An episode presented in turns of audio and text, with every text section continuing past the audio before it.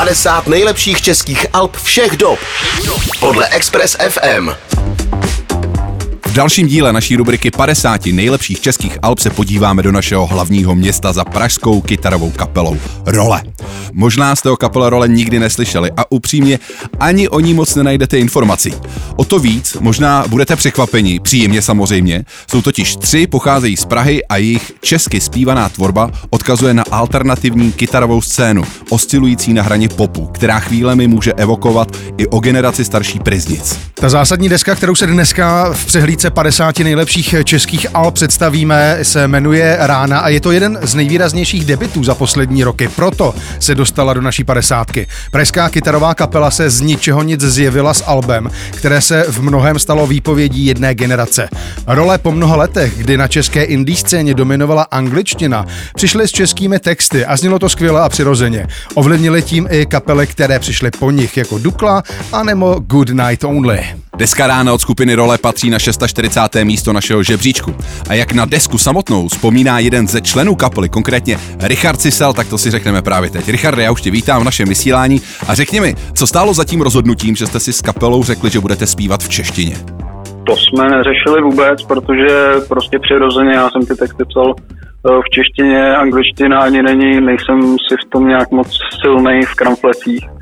Eh, a to sdělení je prostě pro mě důležitý, takže to byla úplně přirozená věc, ta angličtina vlastně nebyla eh, nebyla vůbec ve hře. Ta čeština to je celkem zásadní krok eh, pro indie nebo vůbec rokovou kapelu u nás v zemích českých paradoxně. Myslíte, že jste tímhle tím svým krokem ukázali cestu i jiným kapelám, vašim následovníkům, ať už se jmenují třeba Dukla nebo Good Times Only? No, jasně, my jsme začínali tak nějak všichni zhruba trošku, trošku zároveň, ale eh, je možný, že vzhledem k tomu, že se trošku známe, takže tam nějaký vliv trošku byl. Jak nahrávku s odstupem času z dnešního pohledu vnímáte? Já to vnímám tak, že jsme v té době udělali to nejlepší, to jsme, co bylo v našich silách. Další věc je teda, že já fakt jako své staré věci ne, neposlouchám. Já na tím vždycky strávím tolik času, že, že vlastně, abych se tím dál zaobíral nebo abych si to jako připomínal tím, že si to pouštím, tak to takhle není. Takže pro mě to je prostě v něčem, v něčem uzavřená kapitola a posouvám se dál. Richarde, po sedmi letech, kdyby se ta deska nahrávala znovu, je tam něco, co byste třeba změnili? To asi vždycky, protože se snažím prostě věci dělat do detailu, nějak domýšlet a dělat tak nejlíp, jak, jako minimum, ale on je to prostě vždycky strašně komplexní proces. Těžko se tam třeba vracet v jednotlivých fázích jako zpátky. V té době, v té době jsme do toho dali prostě to, co jsme mohli. Richarde, co nám můžete říct ještě o obalu desky?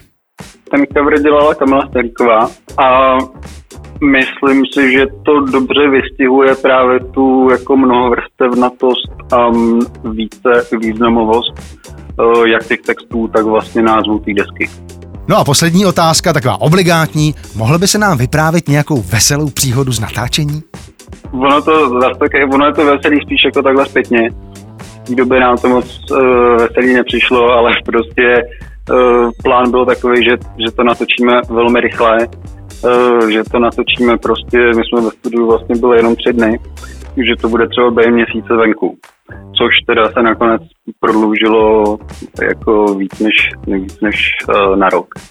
Takže bylo to fakt o dost náročnější, než jsme si mysleli. No. Richarde, dějou se horší věci, hlavně, že ta deska vznikla. Tak jo, díky moc. 50 nejlepších českých alb všech dob. Všech dob. Podle Express FM.